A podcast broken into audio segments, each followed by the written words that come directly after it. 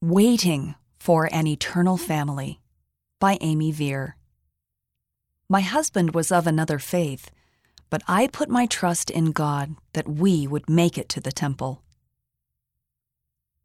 I stopped attending church as a teenager, so when I married Jared, whose religious beliefs were different from mine, I wasn't too concerned. But that changed when our first child was born. I realized that because I was not active in the church, our daughter wouldn't grow up learning the things I had been taught as a child. How will she know where she came from? I asked myself. How will she know she is a child of God? I still knew that those things were true, and I wanted her to learn them both at home and in primary. That gave me the motivation I needed to go back to church back on the path.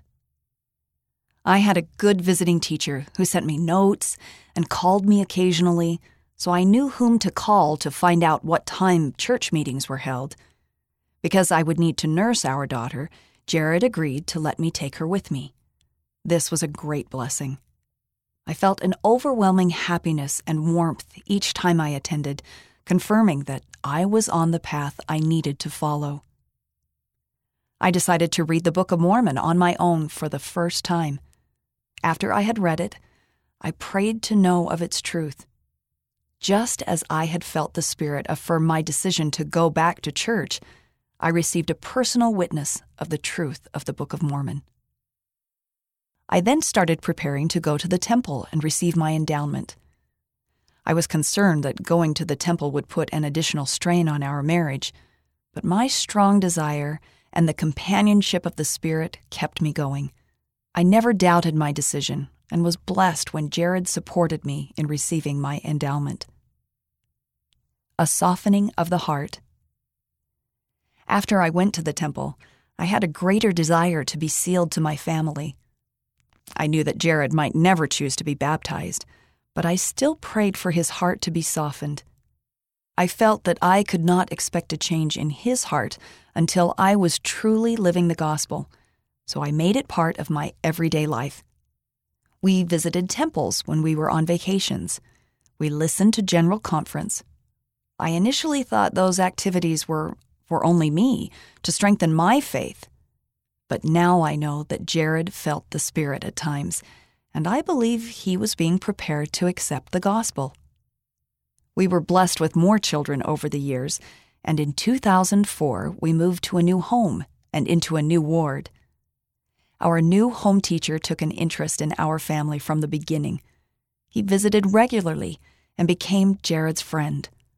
He helped us with our landscaping, invited Jared to play softball with ward members, and invited him to join in other activities. Most important, he loved our family. As Jared's feelings toward the church continued to grow, he began to have spiritual experiences that I was not aware of. Then, one Sunday morning, three years after we had moved to our new home, Jared came to me while I was getting myself and the children ready. He said, Can I go to church with you? I was shocked, but said, Yes. Soon he began meeting with the missionaries and accepted the invitation to be baptized. Overcoming challenges. As much as I'd like to say that our lives were perfect after Jared decided to be baptized, I can't. The time leading up to his baptism was difficult for both of us. We were faced with many trials and obstacles. Yet, with the help of our loving bishop, home teacher, family, and most of all, our Father in heaven, we overcame personal challenges that otherwise could have destroyed our marriage. My husband was baptized on June 23, 2007, 10 years after we had met. I couldn't believe it. I had come to accept that he might never get baptized, but the Lord knew exactly how to help my husband. Though we still had trials to overcome, now we faced them with a united viewpoint. Through that difficult year following my husband's baptism, there were times that I wondered if we'd ever get to the temple. But as our Heavenly Father always does, He helped us. Shortly after the birth of our fifth child, we were sealed together as a family for time and all eternity. On the same path. The covenants Jared and I made in the temple have put us on the same path. With our journey to the temple complete, our goal now is to continue to endure to the end and live worthy of our covenants. I know that our Heavenly Father hears and answers our prayers, even if it isn't always in the way we expect. He is eagerly waiting to help us achieve our righteous desires. He loves us and wants us to be happy. Although it may require patience and faith, our Father in heaven will help us, often in ways we cannot even imagine. The author lives in Colorado, USA. For more on this topic, to read more about meeting the challenges of interfaith marriages, visit lds.org and search for the following articles Ernest Eberhard, Jr., How to Help Non Members in Your Own Family, Ensign, October 1977, pages 63 through 65. Renon Klossner Hewlett, Partners in Everything But the Church.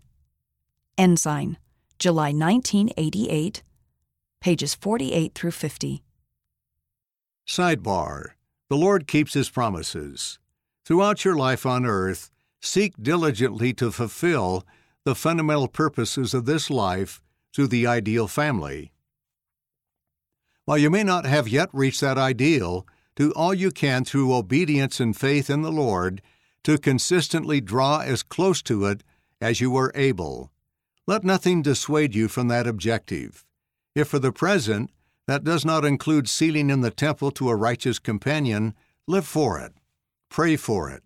Exercise faith that you will obtain it. Never do anything that would make you unworthy of it. If you have lost the vision of eternal marriage, rekindle it. If your dream requires patience, give it. As brothers, we prayed and worked for 30 years before our mother and our non member father were sealed in the temple. Don't become over anxious. Do the best you can. We cannot say whether that blessing will be obtained on this side of the veil or beyond it, but the Lord will keep his promises. Elder Richard G. Scott 1928 through 2015 of the Quorum of the Twelve Apostles. First Things First. Ensign, May 2001, page 7. Questions and answers.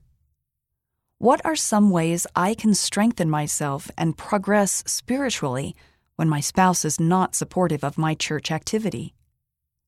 Ensign, September 2008, pages 58 through 61. End of the article Waiting for an Eternal Family by Amy Veer. Read by Kristen Hawkins and David Shaw.